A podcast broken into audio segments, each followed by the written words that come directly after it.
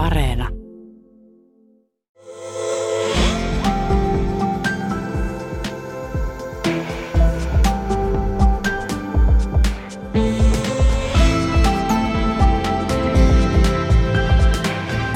Tuija Pehkonen ja rakkauden kesä.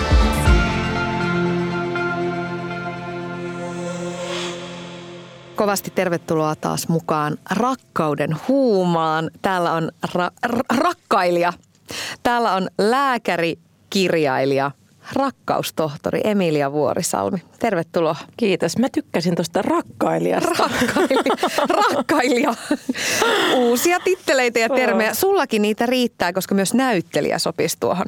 Niin, sekin on yksi unelma, joka kävi toteen. Puhutaan näistä kaikista kohta, mutta Emilia aloitetaan tietenkin rakkaudella ja mä pyysin sua tuomaan jonkin rakkausaiheisen jutun, asian tai esineen mukanasi, niin mitä sä sieltä No, kaivat siis- kassistasi? Mun piti tuoda yksi kuva, mutta sitten mä tajusin, että se oli seinässä kiinni. Siinä oli mun äiti ja isä ja molemmat lapset vehmaalla mun synnyintilan edessä, juhannuskoko edessä. Siinähän yhdistyy, voit kuvitella moni asia, joka mulla on rakkautta. Mutta sitten sen sijaan mä toin tämmöisen pienen ääniraudan, Joo. joka tota, tämä on niin sanottua rakkausääntä, 522 hertsiä. Kuuletteko? Ja tota, mun mielestä oli hauska, kun mä joskus hankin tämän ihan huvin vuoksi. Mun pienin lapsi, kuka on nyt kolme, niin hän on aina tai hän aika usein aamulla soittaa tätä meille. Ja sitten se on mun mielestä ihan sen symbolinen ele, että me virittäydytään heti aamusta rakkauden tilaan.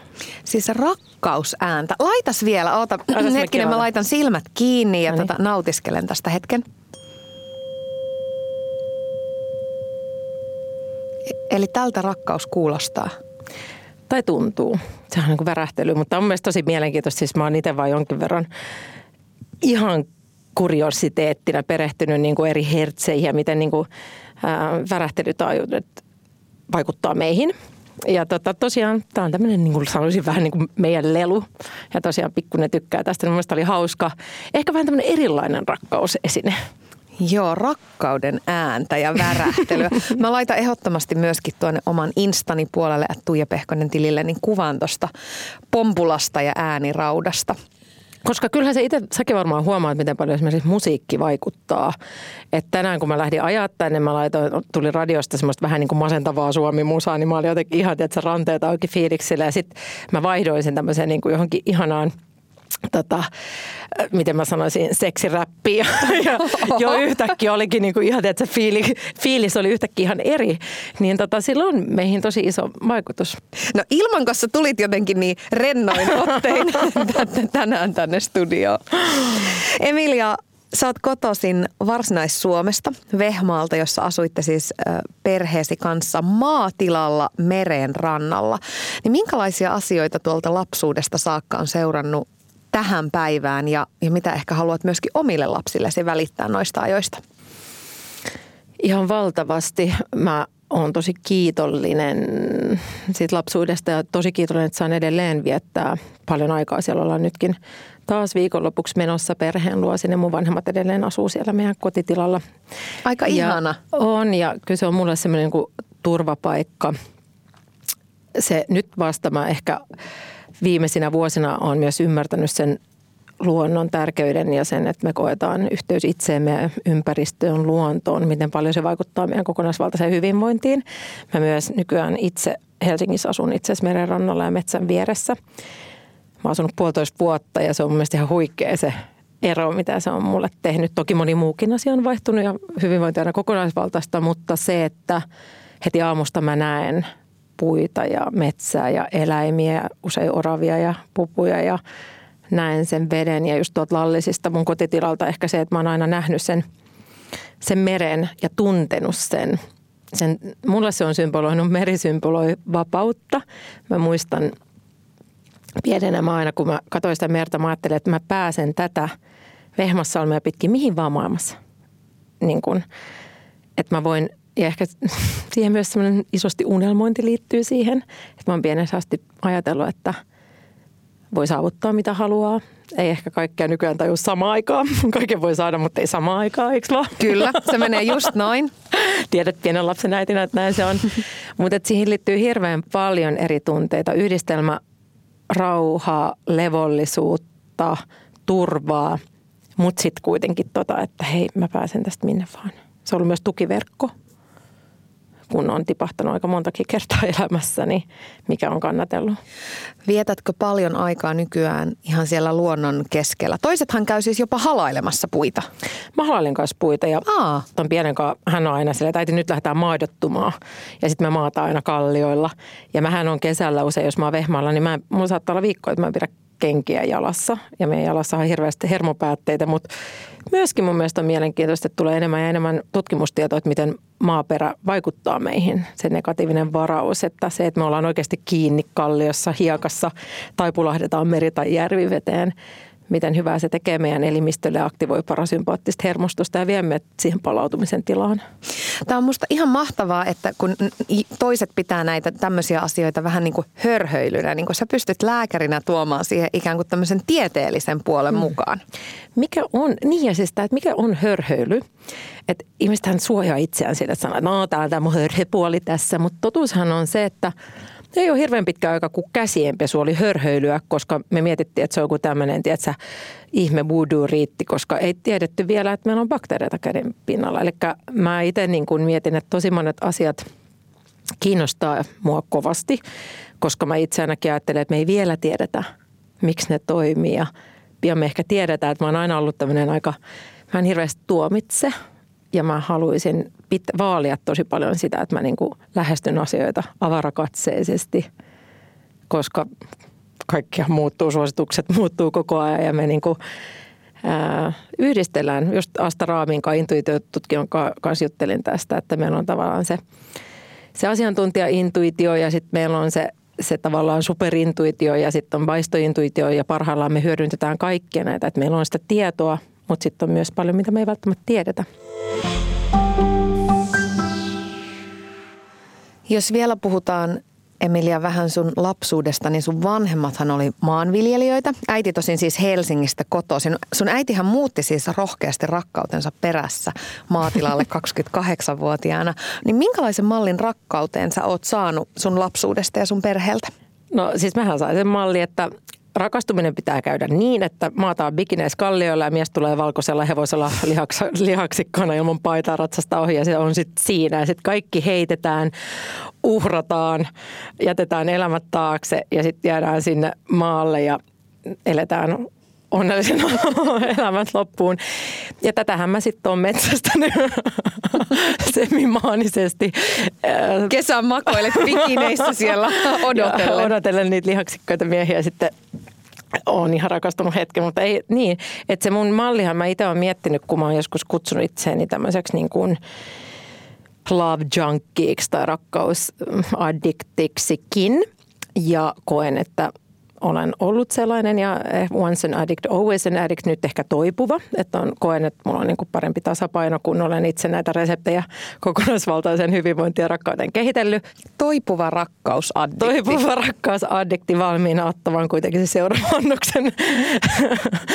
niin tota, äh, mutta tosiaan se malli tulee sieltä ja on tommonen. Ja paljon mä koin, että rakkauteen, että mä olen niin kuin ehkä ajatellut, että siinä pitääkin uhrata – ja joo, se on mulla ollut selkeää, että siihen pitää liittyä tosi voimakasta tunnetta. Ja mä aina puhun niin kuin neurokemiallisesti itse siitä, että se mitä me tunnetaan, niin se myös lapsuuden parisuhdeympäristö. Että jos on vaikka paljon riitasuutta, niin se meidän rakkaus sisältää aika paljon kortisolia ja noradrealiinia. Ja ehkä mullakin aikoina on ollut se, että se pitää olla hirveän niin kuin lujaa, aika repivääkin. Ja se on, niin kuin, tämä on mielenkiintoinen kysymys, että se totuttelu tästä johonkin muuhun, se vaatii aika paljon niin kuin A haluaa muuttua ja sitten ihan niin kuin käytännön harjoittelua.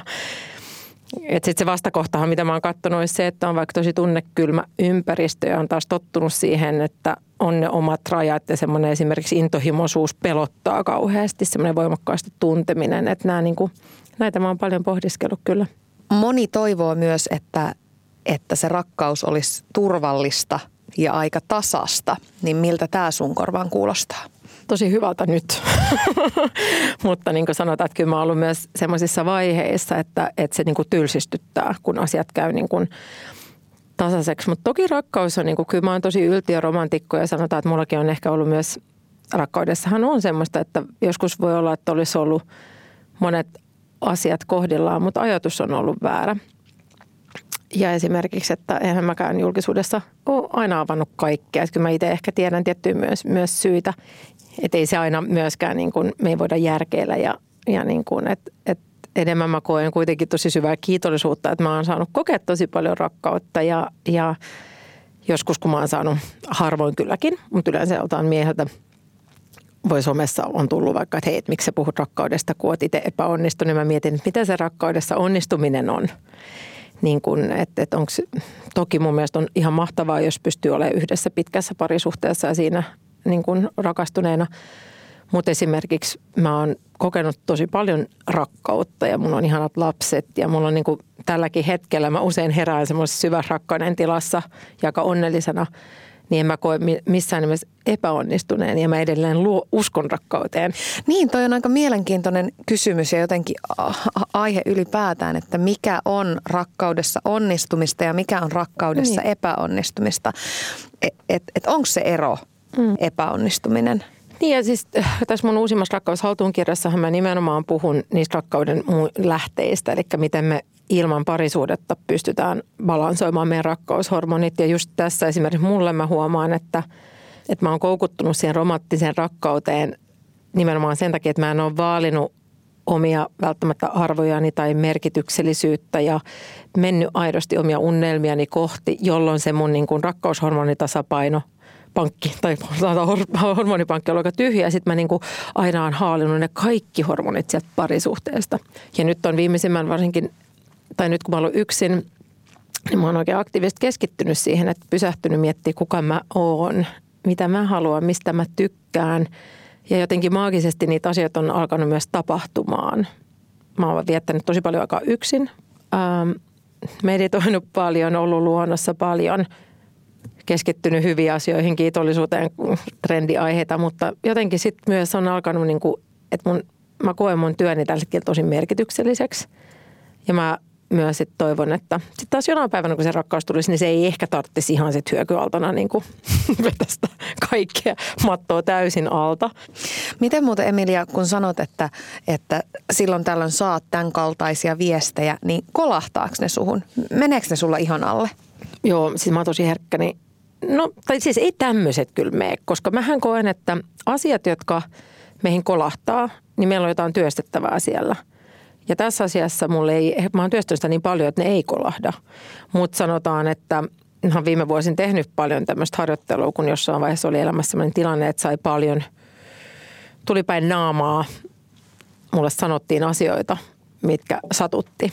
Niin sen sijaan, että sit mä olisin niin mennyt siitä jotenkin täysin rikki ja vaikka alkanut taistelemaan, niin mä aloin miettiä, että miksi ne satuttaa. Että silloinhan mulla on mun sisällä jotain, vielä, mikä uskoo, että näin on. Ja tavallaan käytiin sitä enemmänkin semmoisena työkeinona. Että mä oon sanonut joskus, että niin kuin jokainen vitutus on mahdollisuus, että aina jos joku satuttaa tai vituttaa tai aiheuttaa kateellisuutta tai ärsytystä, niin silloin mussa on jotain, mikä mun pitäisi ehkä miettiä, että mikä se on siellä – mä, mä en tiedä, että sulla on pieni lapsi, mutta muistan silloin, kun mä olin tosi väsynyt, niin mä alkoi yhtäkkiä, mä en ole yhtä yleensä niin kuin mustasukkainen. Mä alkoi ärsyttää tiettyjä ihmisen jutut. Sitten mä toisin, että se johtui siitä, kun mä en itse pysty tekemään niitä, kun oli niin väsynyt ja siinä äitikuplassa. Että taas kerran se oli niin kuin reflektoi itseään.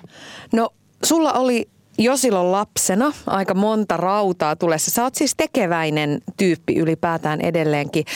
Nuorempana sä harrastit pikajuoksua, sä organisoit teidän koululle kioskia ja leipomoa ja myit skootterilla pirtelöitä. Ja, ja sulla on niin selkeästi ollut aika paljon hyviä kannustavia aikuisia siinä tukena.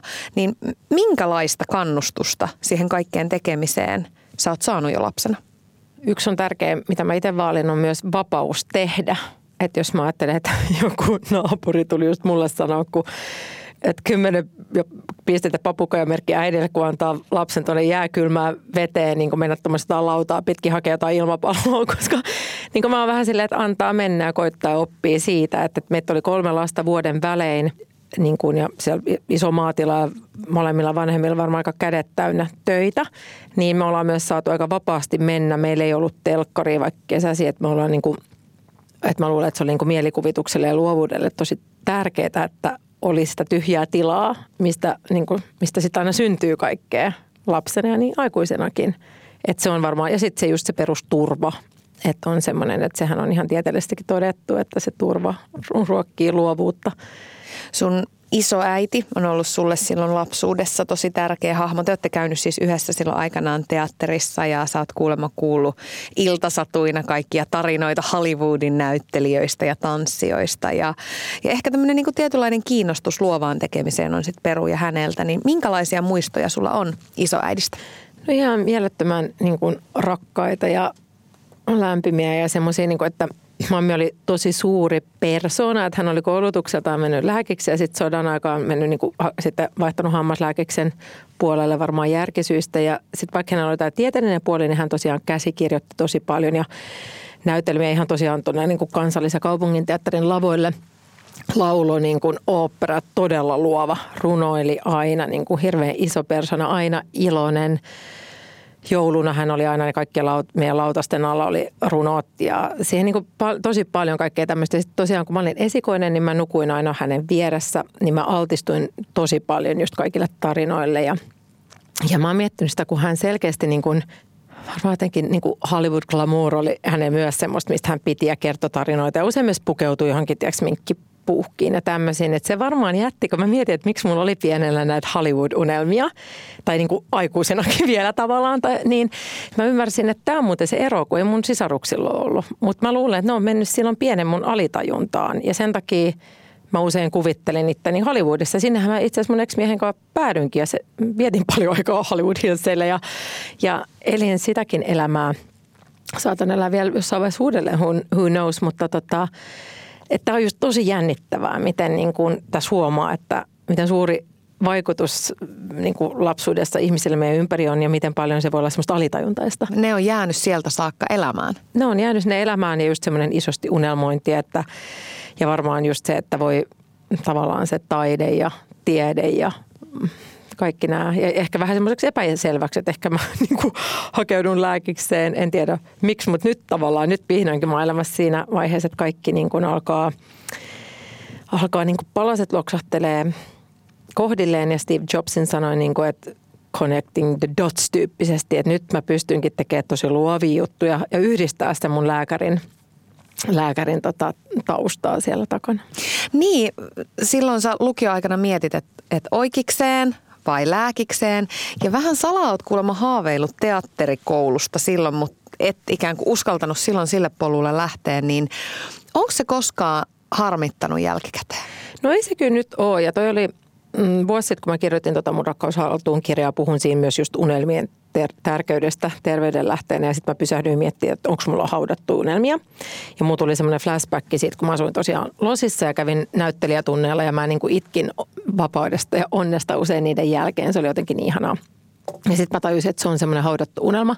Ja seuraavan päivänä sitten soitettiinkin, kun tämän tein selväksi, niin tota, tuotantoyhtiöstä ja menin koekuvauksiin. Treenasin teinityttäreni kanssa ja sitten kävi niin, että mä sain sen roolin, vaikka se oltiin koekuvattu ihan Suomen A-lista näyttelijöitä paljon. Ja Jasminen rooli tosiaan tuossa Ylen Kullanuput-sarjassa, mikä oli ihan fantastinen, makea rooli. Ja sellainen oikeasti ihan crazy unelmien täyttämys, niin se oli mahtavaa. Mutta toki mä niin kuin huomaan myös siinä, että mä todella mielellään voisin vaikka näytellä vielä lisää, mutta kyllä mä koen, että mun se, niin kuin, se iso juttu tällä hetkellä on edistää tätä kokonaisvaltaisen terveyden ja niin kuin rakkauden vallankumouksen sanomaa. Ja siihen liittyy se, että me voidaan tehdä mitä vaan ja meidän kuuluu tehdä niitä asioita, että, että se ei vie mun vakuuttavuutta, jos mä näyttelen tai, tai jos mä joku säveltää, vaan luovuus lisää luovuutta, niin se oli mulle henkisesti tosi tärkeää. Ja mä uskon, että sillä on niin kuin tosi suuri merkitys tässä kokonaisuudessa tosiaan Viivi Huuskan ohjaama tuo Ylen Kullannuput-sarja, niin minkälainen se oli sulle noin kokonaisuudessaan se projekti ja tuossa mukana olo? Niin kuin mä sanoin, mä olin odottanut sitä hulluna. Ja tässä on tämä expectations versus reality, että mä olin ajatellut, että mä niin kuin elän semmoisessa method actin tilassa ja meditoin ja menen sinne. Mutta sitten mulla tapahtui itse asiassa lähipiirissä tosi ikävä sairastuminen – just päivää ennen kuin kuvaukset alkoi, joten mä olin, se oli ehkä yksi mun elämäni rankimmista kuukauksista, että mulla oli pitkät kuvauspäivät ja sitten oli semmoinen hirveä pelko ja epävarmuus ja paljon aikaa niin kuin, tai sairaala-ajoja ja kaikkea semmoista, kun pitää niin kuin toimia. Toki lääkärinä mulla oli hirveän ristiriitainen olo siinä, että se, se, se oli sen takia niin kuin,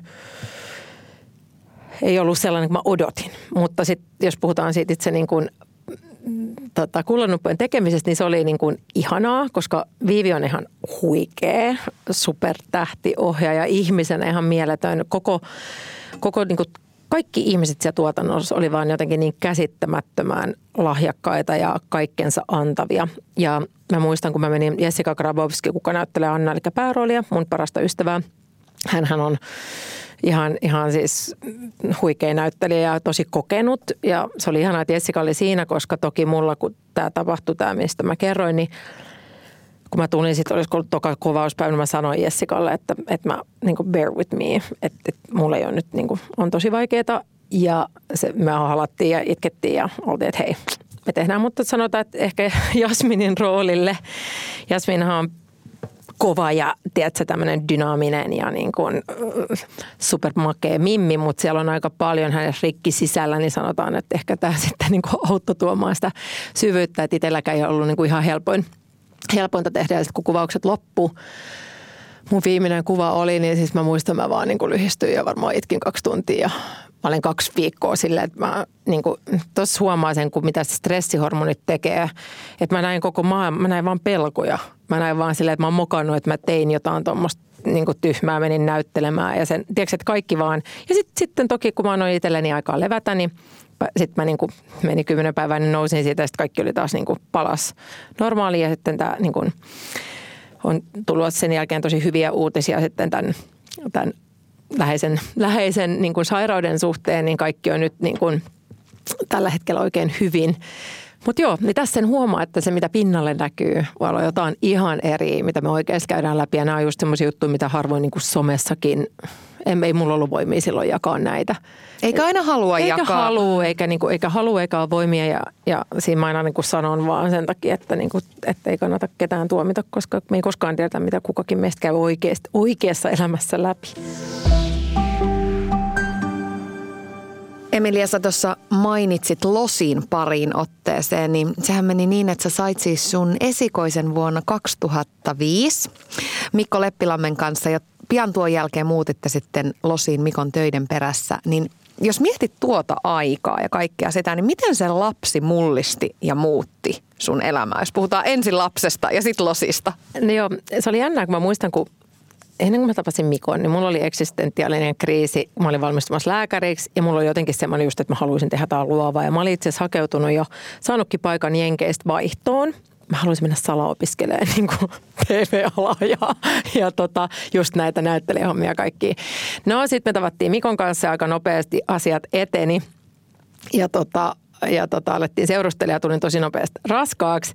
Ja kyllä mä muistan silloin se eka ajatus oli silleen, että okei, että elämä ohi niin kuin tyyli, että se niistä unelmista, tiedätkö, ja jenkeistä ja näistä. Mutta toki niin kuin saman tien ajattelin, että mä olin aina halunnut olla nuori äiti, tai just ton ikäinen, niin mitä mä olin 26 silloin. Että et heti ja meillä oli niin kuin, oltiin molemmat tosi innoissaan ja niin kuin semmoisessa oikein rakkauskuplassa. Ja tota, sittenhän se olikin jännä silleen, niin kuin, miten elämä vie. Että sitten meillä oli jotenkin siltä ajalta mulla on niin tosi, tosi positiiviset muistot, että se oli jotenkin hirveän semmoista helppoa. Oli niin paljon energiaa, kun oli nuo, nuo, oltiin nuoria vanhempia, että nykyään mä olisin silleen, että Herra Jumala, että sitä niin jakso kaikkea. Meillä oli hyvät tukiverkostot, meillä oli isovanhemmat ja oli jonossa aina niin hoitajia, niin me tehtiin paljon ja, ja tota, jotenkin nautti tosi paljon siitä lapsivaariasta. Meillä oli jännä rytmi semmoinen. Mä muistan, Mikko teki silloin hairsprayta ja tuli teatterista 11, me aina syötiin vauva ja me sitten dinneri 12 ja mentiin kahdelta kolmelta nukkuu ja Lilja heräsi aina joskus yhdeltä. Ja jengi oli silleen, että näitä rytmit. Mutta mitä väliä Suomessa talvella? Ja vauvan rytmi. Vauvan rytmi, niin me vedettiin tolla ja tietysti, se oli niin kuin tosi kiva aika. Ja sitten tosiaan päätettiin vielä yhdessä lähteä sinne jenkkeihinkin. Ja nyt kun mä mietin, että ihan respect, että vauva kainaloa ei meillä ollut mitään kämppääkään tiedossa, kun sinne lähettiin. Ja silleen kunnon seikkailu mielellä – ja, ja hyvin si- selvittiin lopulta. Joo, ja siitäkin mulla on niin kuin, siis ihan, uskon molemmilla tosi, tosi, tosi hyviä muistoja. Toki myös sitten niin kuin paineet oli kovat, ää, ei välttämättä niinkään mulla, mulla mutta niin kuin se on maailma, jossa siellä kun koittaa preikata, niin se, se on, niin kuin, sen on niin paljon tekijöitä. No, se ei ehkä ole tämän, tämän podcastin teema, mutta sitten tota, meilläkin sit lopulta niin kuin erottiin, ja tota, mutta ollaan tosi hyviä ystäviä ja nyt mä oon iloinen, että tulee tähän meidän Extended Family lisää uusi vauva ja et jotenkin hyvä meininki, että, että tota, sanotaan summa summarum näin, että, että on tosi hyvät muistot. Mm, kun puhutaan rakkaudesta, niin ei voi tietysti tässä yhteydessä olla puhumatta vanhemman rakkaudesta. Niin pystyykö sitä jotenkin sanoin kuvailemaan? Niin, siis kyllä mä tykkään siitä, tosi, siitä niin tavallaan sanasta täysin pyyteetöntä, puhdasta, tiedätkö, että se jotenkin semmoinen, ehkä ei tarvitse sanoin kuvalla, että ne on kuitenkin aina rajo, rajoittaa, mutta kyllä mä oon kanssa samaa mieltä, että se on niin, niin jotenkin semmoista kaunista ja äh, sallivaa ja anteeksiantavaa ja niin kuin läpeensä niin kuin kaunista turvallista. En mä osaa sanoa, mitä sanoa mä edes käyttäisin, mutta ihanaa, että on kaksi kertaa saanut kokea sen aika erilaisissa elämänvaiheissa. Ja niin kuin 12 vuotta mullakin oli siinä välissä niin kuin ero, mutta tota, molemmat kerrat on ollut ihan mielettömän ihania. Niin, sua on tosiaan siunattu myöskin toisella lapsella. Hän on nyt kolmevuotias, niin mm, lapsethan on hyvin rehellisiä ja hmm. suorapuheisia ja, ja ei samaan tapaan niin kuin rajoittuneita kuin ehkä, ehkä me aikuiset. Niin mm, ootko sä oppinut rakkaudesta jotain sun lapsilta, jotka sanoo ja tekee niin avoimesti ja suoraan? No molemmilta lapsilta mä oon niin oppinut tosi paljon, että, että esikoinen Lilja on jotenkin semmoinen hirveän rauhallinen ja se, miten mä huomaan, mitä hän on pienestä asti ollut semmoinen tosi diplomaattinen ja haluaa, että kaikki on tasa-arvoista ja kaikilla on hyvä olla. Ja aina niin ajattelee ensin muita ihmisiä ennen kuin itseensä. Että mun mielestä hänessä on tosi paljon, josta on syvältä tulee sitä, että ehkä me molemmat vanhemmatkin ollaan enemmän. Kuitenkin meissä on tiettyä semmoista egoistisyyttä sekä Lilian isässä Mikossa että musta. Että Lilja on jotenkin niin semmoinen herkkä ja aidosti aina muut niin kuin itsensä eteen laittava. Ja sitten – No tämä nyt on ehkä hassu esimerkki, mutta mä seurustelin tuossa muutaman kuukauden. Oli aivan ihana, niin kuin, tosi kiva, äh, kiva suhde ja mies, mutta sitten se ei vaan niin kuin, toiminut. Me ihan ystävinä sitten erotti ja sitten mä löysin yhden mimmin tai tapasin ja mulla tuli semmoinen koko keho intuitio, että tämä voisi olla tälle miehelle niin kuin tälle mun Excelle tosi sopiva. Joo, joo mihinkähän tämä menee?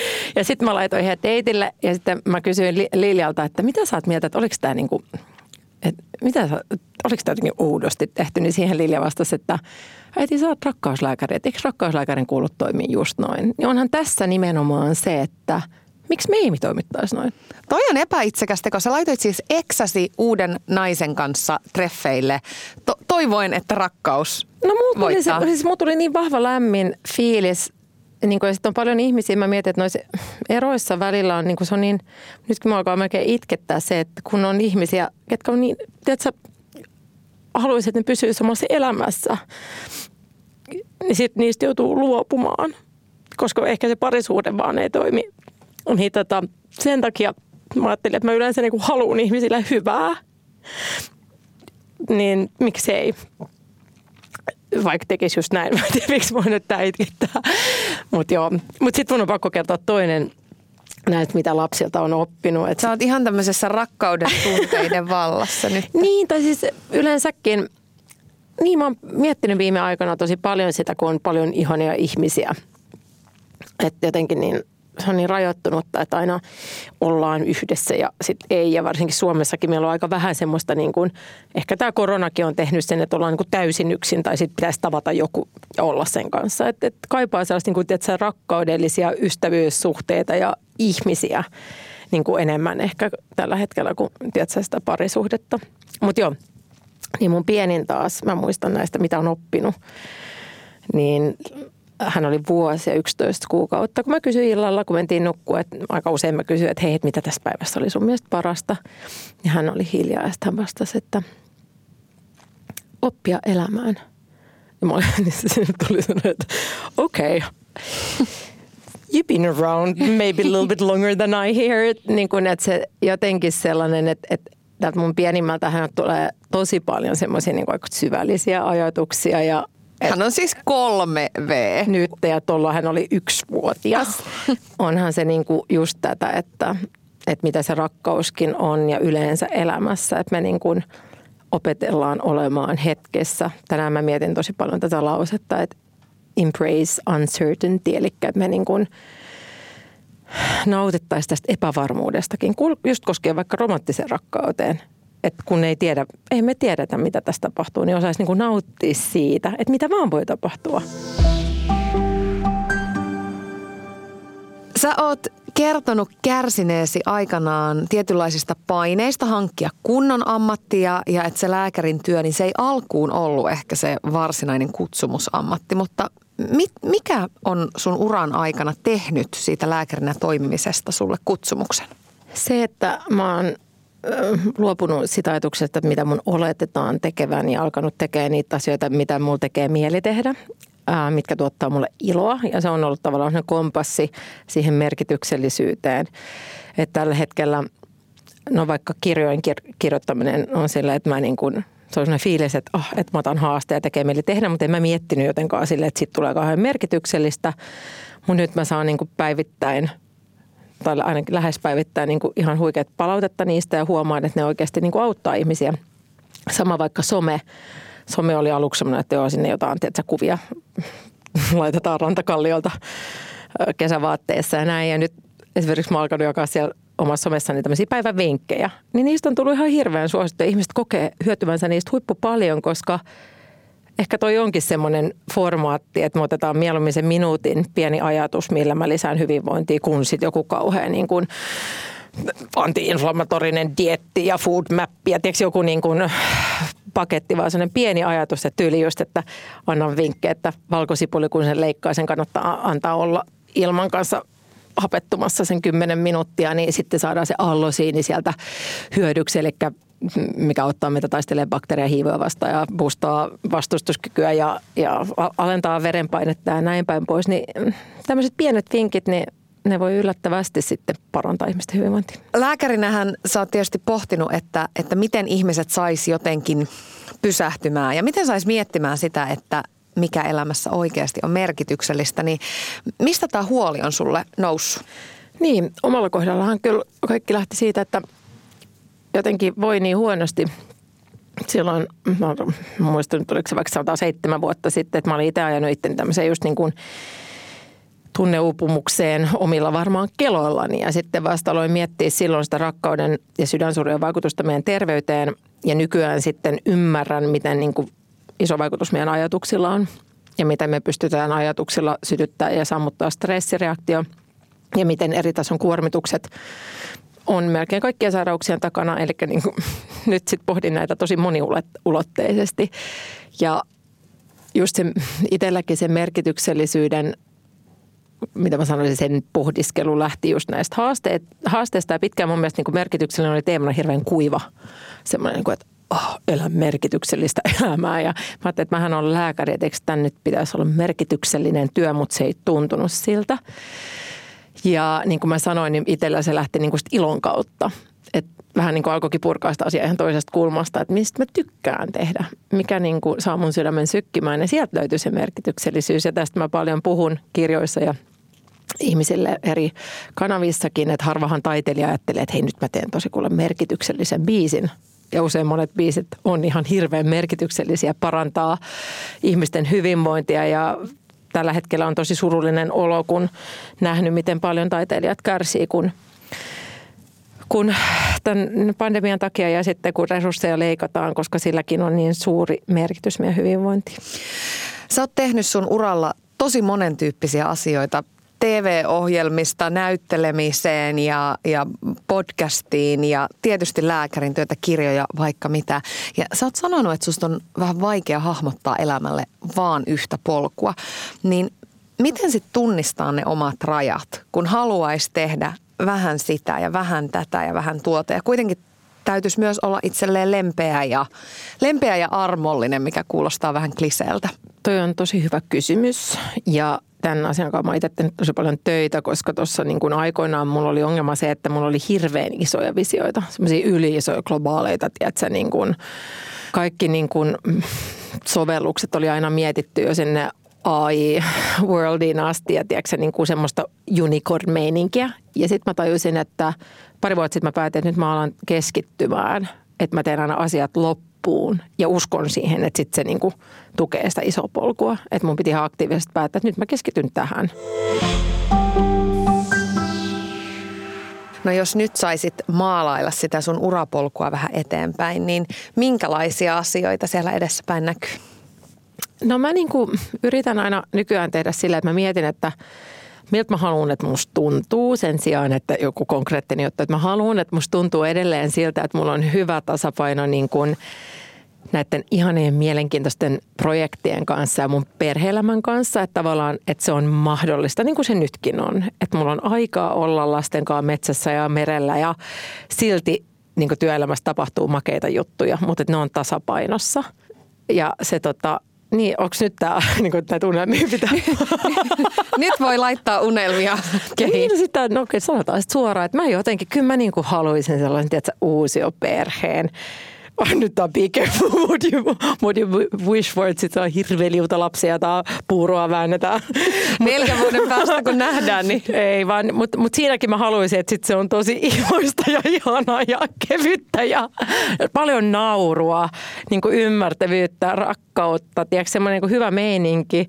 Koska ehkä sen takia, että jotenkin mulla on, siis syy miksi mä toivoisin tätä olisi se, että mulla on kaksi lasta, jotka on periaatteessa elänyt ainoina lapsina, niin olisi ihana ehkä jakaa – sitä arkea niin kuin perheenä, koska mä tuun itse isosta perheestä. Niin se on ehkä semmoinen yksi unelma, mikä on toteutumatta vielä. Et paljonhan on toteutunut tällä hetkellä. Mä oon tosi kiitollinen. Ja sitten myöskin tulee, nyt kun ehkä tullut ikää, niin mä en enää haaveile siitä, että mä lentäisin tuolla ympäri maailmaa valottamassa sitä ja tätä, vaan mä niin rakastan olla kotona. Ja mä rakastan, no yksi semmoinen kanssa, niin kuin mä tykkäisin olla jossain saaristossa – jossain mökillä se on ollut semmoinen haudattu unelma nyt muutama vuoden, mutta se on ollut kaksikymppisestä mun kanssa semmoinen, että sitten sinne mennään lasten kanssa ja sitten laitetaan vähän takkaan tulta ja sauna päälle ja siellä sitten ollaan ja juodaan vishy. Jonain päivänä. Sun ensimmäinen kirja Sekaisin lovesta, se julkaistiin 2015 ja se on siis tämmöinen varsinainen rakkauden käsikirja, joka avaa sitä, että mitä tiede sanoo rakkaudesta. Niin mikä sai sut perehtymään justiinsa rakkauteen? Niin, sehän oli omat sydänsurut. Eli Simon Sinekkin sanoo sitä, että kirjoittaa niistä asioista, mistä me kirjoitetaan usein niistä asioista, mistä me halutaan tietää vielä enemmän. Et ei niinkään niistä, mistä me ollaan ihan sika hyviä. Ja tässäkin oli just niin kuin, että sen kirjan nimihän on Sekaisin lovesta. Että mä olin sekaisin lovesta ja haluaisin oppia, mitä meissä tapahtuu itse myös. Niin kuin, ja sitten tein toki sen tutkimuksen eka kirjoitin kirjan, mutta se oli asia, mikä mua kiinnosti. Miksi mä voin näin huonosti sydänsurujen jälkeen, mitä meidän kehossa aivoissa tapahtuu. Ja siitähän tuli hyvin suosittu kirja. Ja samahan tässä niin kuin Rakkaus haltuun kirja on vähän se, että mä halusin saada rakkaushormonini tasapainoon. Ja onnistuinkin siinä, eli oireet hävis. Mulla oli silloin, kun sekaisin lovesta kirjoitin, niin oli kaikkea aika pahoja uniongelmia ja selkäkipuja ja syke nousi kun, tiedätkö, taivaaseen, kun nousi rappuset ylös ja niin kuin aivosumua ja keskittymishäiriöitä ja ja nyt, nyt olen niistä knock on wood niin päässyt aika hyvin eroon, koska olen oman kestävän rakkauden kautta terveyden reseptini niin kuin saanut jokseenkin kuntoon. Et tokihan elämässä ainahan meidän pitää tehdä lisää töitä, että ei voi vaan tuudittaa, että nyt se on kunnossa, että nyt on niin kuin samaan addiktioputkeen takaisin.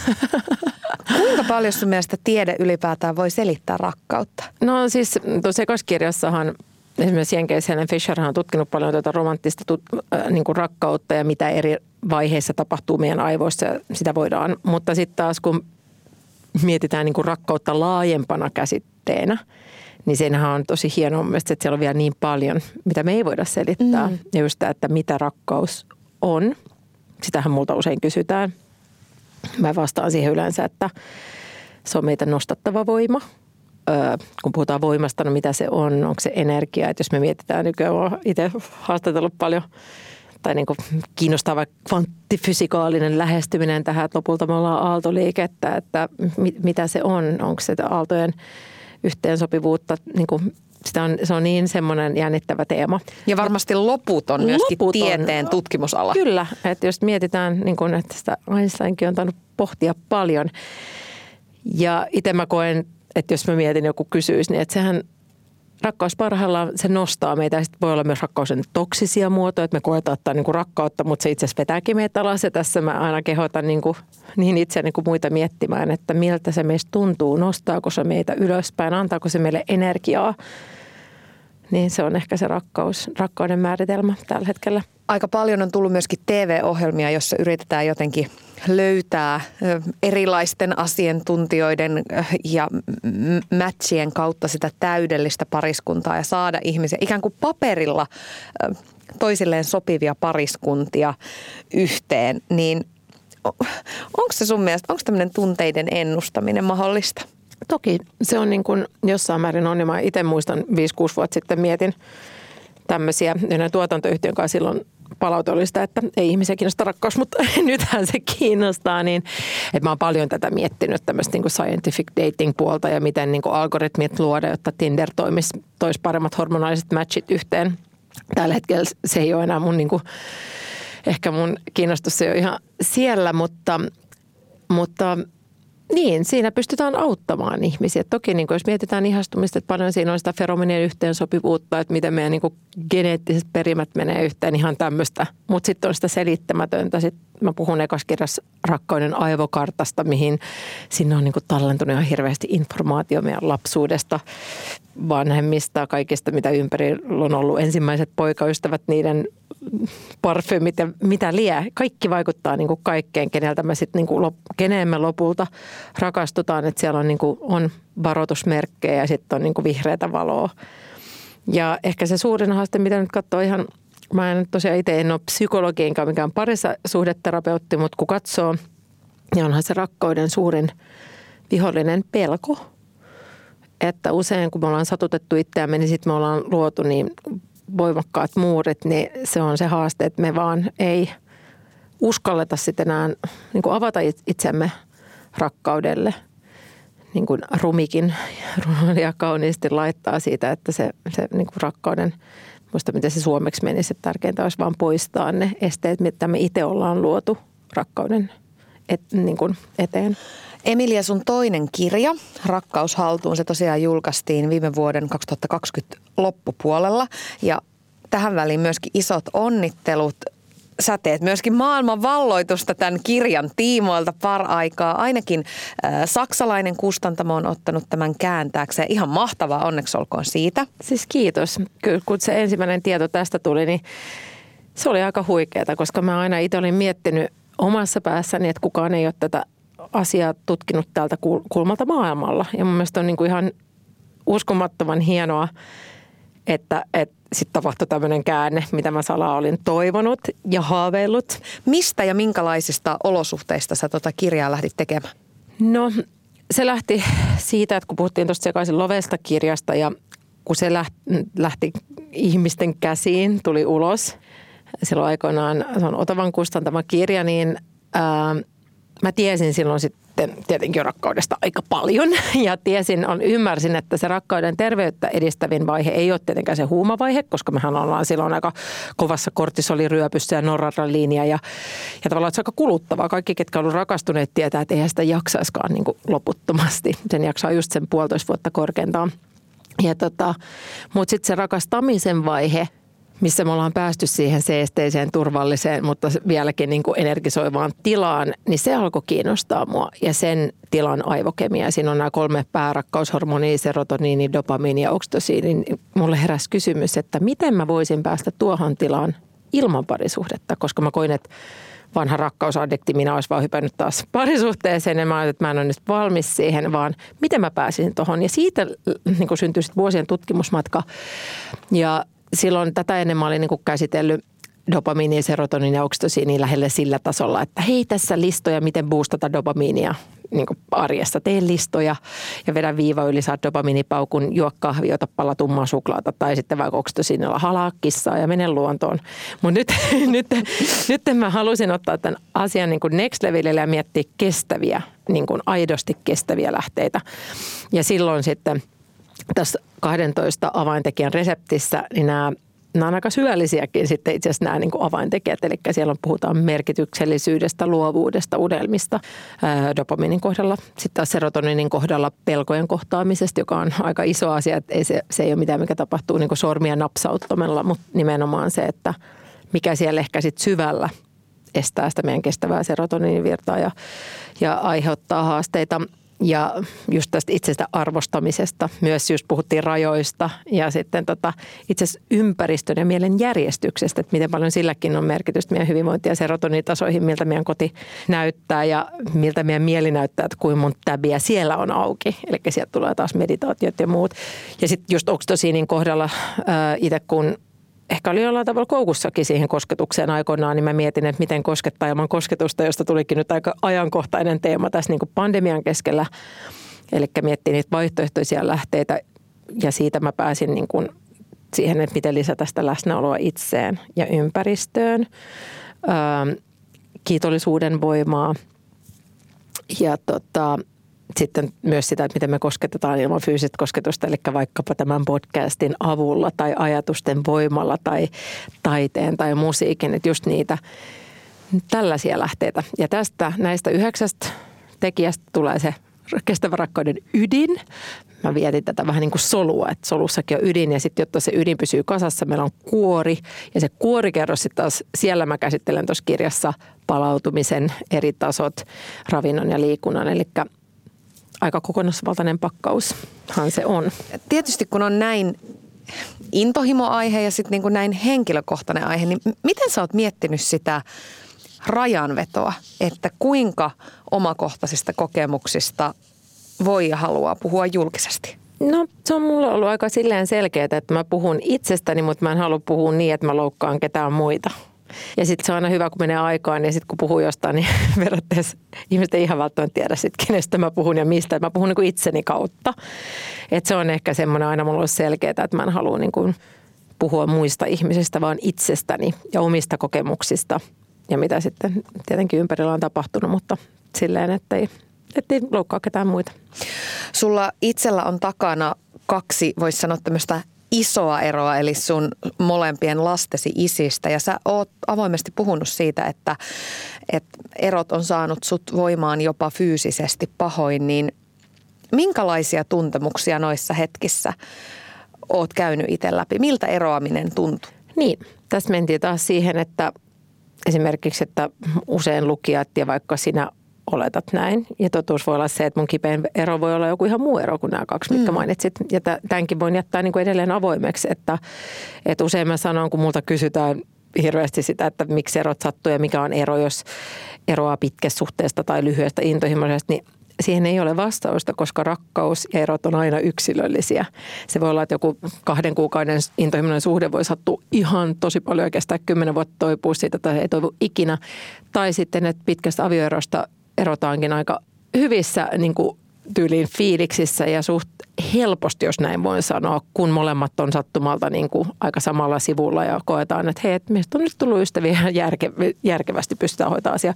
Eli ei ole yhtä reittejä. Joskus ero, se on hirveän vaikea suhde, niin sitä eroaminen voi olla helppoa, koska tajuu, että ei ole muuta mahdollisuutta. Että niin kuin taas kerran, että mä en halua ehkä näihin kyseenä niin kuin sen enempää avata tätä just muuta kuin, että tosiaan on ollut erilaisia eroja. Ja, ja tota, mutta hyvin niistä ollaan selvitty ja aina niistä on myös oppinut. Ja tällä hetkellä mä koen, että noi sydänsurut ilman niitä, niin musta ei olisi tullut rakkauslääkäriä ja mä en olisi löytänyt mun merkityksellisyyden polkua, niin mä oon tosi kiitollinen niistä kivuistakin nykyään oikeasti. Minkälainen polku on ollut ja minkälainen prosessi on ollut se, että on oppinut nauttimaan myöskin omasta itsenäisyydestä? No se on ollut mulle kyllä tosi mielenkiintoista. Mä täytyy sanoa se, että mä oon aidosti nauttinut vasta nyt tämän puolitoista vuotta. Ja mä luulen, että siellä on biologialla merkitystä, koska mä uskon kyllä, että mun niin alitajuntaista, mähän saatan, mikä luulen, sanoin viimeksi, että haluan vauvan, kun sun podcastissa, niin ei se nyt hirveän epäselvä ollut, että mä varmasti halusin vielä lisääntyä. Joten silloinhan me alitajuntaista kuitenkin etitään lisääntymiskumppania. Joten se on ihan eri game, eikö vaan? Ja mun mielestä tästä ei puhuta hirveän niin kuin avoimesti. Et sit, nyt mulla on jotenkin semmoinen tosi rauhallinen olo ja ehkä siitä syystä nauttii aidosti, koska ei ole kiire mihinkään. Että mä mietin vaikka mä miten silloin viisi vuotta sitten ajattelin, että mä nautin tästä, niin kuitenkin oli se, se biologinen kello siellä varmasti niin kuin alla. Onko sulla jotain neuvoja niihin tilanteisiin, kun ikään kuin kun on siellä pohjalla ja käy vaikkapa eroprosessia läpi? On kirjallinen. tai Hyvä kaksi kirjallista. tiiseri, hyvä tiiseri, kaksi kirjallista. Mutta tota, niin, jos mä mietin, että mä usein lähestyä, sitten kun on siellä ihan pohjalla, niin silloinhan meidän usein, mun on turha sanoa, että nyt yritäpä miettiä merkityksellistä suuntaa itsellesi, vaan silloin niin keskitytään siihen selviämiseen ja semmoisen niin ensiapupakkauksen käyttöönottoon, että me mietitään vaikka hengitystä, miten me hengitetään, jotta me saadaan se vakuushermon avulla meidän niin parasympaattista hermosto aktivoitua vähän niin kuin lepoa, että me saadaan voimaa sinne kehoon. Ja koska tällä hetkellä, jos mietitään niin evoluutiobiologisesti meidän – esi on myös niin kuin särkenyt sydämiä ja tota, he on masentunut sen jälkeen, mutta he on niin kuin toipunut parissa kuukaudessa. Tällä hetkellä se, miksi meidän erot pitkittyy, näyttää biologian valossa siltä, että meillä on liikaa alhaista tulehdusta ja me ruminoidaan, eli niin kuin jauhetaan sitä samaa levyä ja omilla ajatuksilla pitkitetään sitä prosessia. Niin tähän kaikkeen tämmöiset, niin kun jos mä mietin, mitä mä olisin tehnyt erilaisilla vaikka kymmenisen vuotta sitten, niin mä olisin meditoinut jo silloin, koska meditaatio opettaa meille sitä, että me ei tarvitse jos niin kuin ajatellaan, että me ollaan moottoritien vieressä ja auto menee koko ajan ohi, niin me voidaan antaa niiden autojen, eli ajatusten mennä ohi. Me ei tarvitse aina hypätä sinne kyytiä ja lähteä Kelalle. Niin tämä esimerkiksi mulle, se oli tosi tärkeä ää, apukeino hengitys, meditaatio, just luonnossa oleminen. Ja sitten niin aina, jos se uni alkaa kärsiä, niin se on semmoinen kohta, missä pitää miettiä, että silloinhan se meidän stressihormonit on koholla. Ja toki resepti jokaiselle on taas yksilöllinen. Esimerkiksi yksi hyvä vinkki on se, että altistaa sana aamulla itseään niin päivän valolle puolen tunnin sisällä heräämisestä, niin se itse asiassa niin kuin, se auttaa synkronisoimaan meidän sitä kronologista kelloa. Se auttaa meitä seuraavan iltaan sitten nukahtamaan oikeaan aikaan. Se kertoo jokaiselle solulle tuolta, kun se valo kulkee meidän verkkokalvoille ja sieltä suprakiasmaattisen nukleukseen, että nyt on aamu, nyt pitää tehdä näitä tehtäviä. Että usein varsinkin Suomessa niin tämmöinen pieni asia saattaa olla tosi suuri. Edelleen aina välillä törmää sellaisiin tilanteisiin, jossa tunteiden näyttämistä pidetään jotenkin huonona juttuna tai, tai tietynlaisena niin kuin heikkouden merkkinä. Jos puhutaan vaikka itkusta tai rakkauden puskasta tai tämmöisistä, niin minkä takia me edelleen koetaan jollakin tapaa häpeällisenä näyttää tunteita? Niin, se on kulttuuraal, varmasti uskon, että se on niin kulttuuraalinen ajatus, eli että niitä ei kuulu näyttää. Mä uskon, että siitä se on aika terveyttä, terveydelle aika haitallista.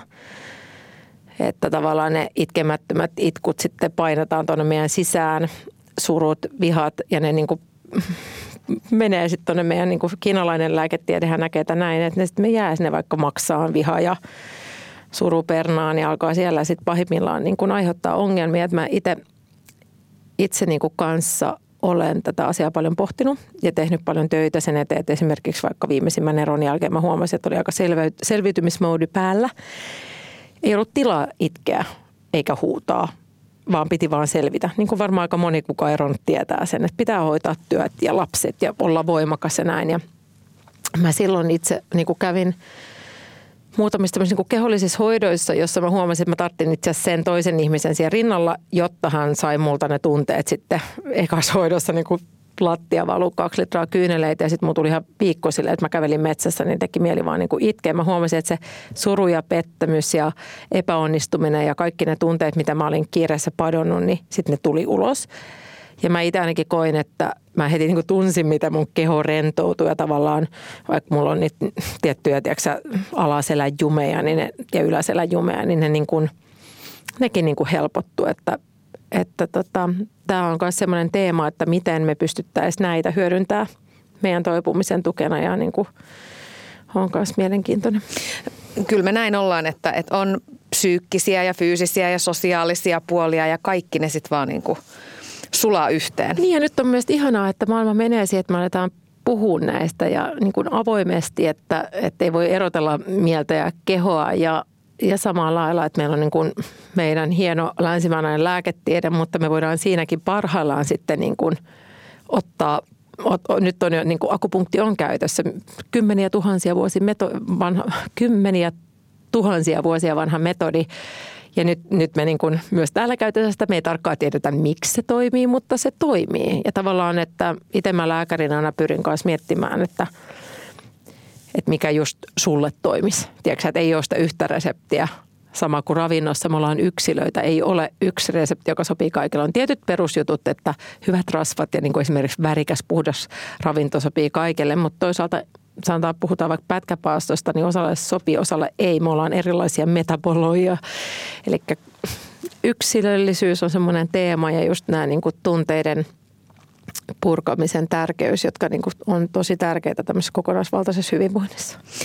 Emilia, viimeinen kysymys vielä. Mikä on sun reseptisi rakkauteen? No, myyntipuhe, siis se on se, kyllä mä tällä hetkellä pidän kiinni tuosta mun kestävän rakkauden reseptistä, eli se on hyvin kokonaisvaltainen. Se liittyy paljon siihen, että me tehdään asioita, jotka saa meidän sydämen sykkimään. Me ollaan ihmisten seurassa, jotka saa meidän sydämen sykkimään, energisoi meitä. Ja sitten me rakastetaan itseämme ja suodaan päivässä niitä hetkiä itsellemme, jotka edistää meidän hyvinvointia, koska kun me voidaan hyvin – me voidaan olla siinä rakkauden tilassa. Että tavallaan ehkä se olisi se. Kiitos miljoonasti vierailusta Emilia Vuorisalmi. Oli ihana saada sinut tänne ja kaikkea hyvää. Paljon rakkautta, paljon tsemppiä unelmiin ja paljon suukkoja. Kiitos, oli ihanaa.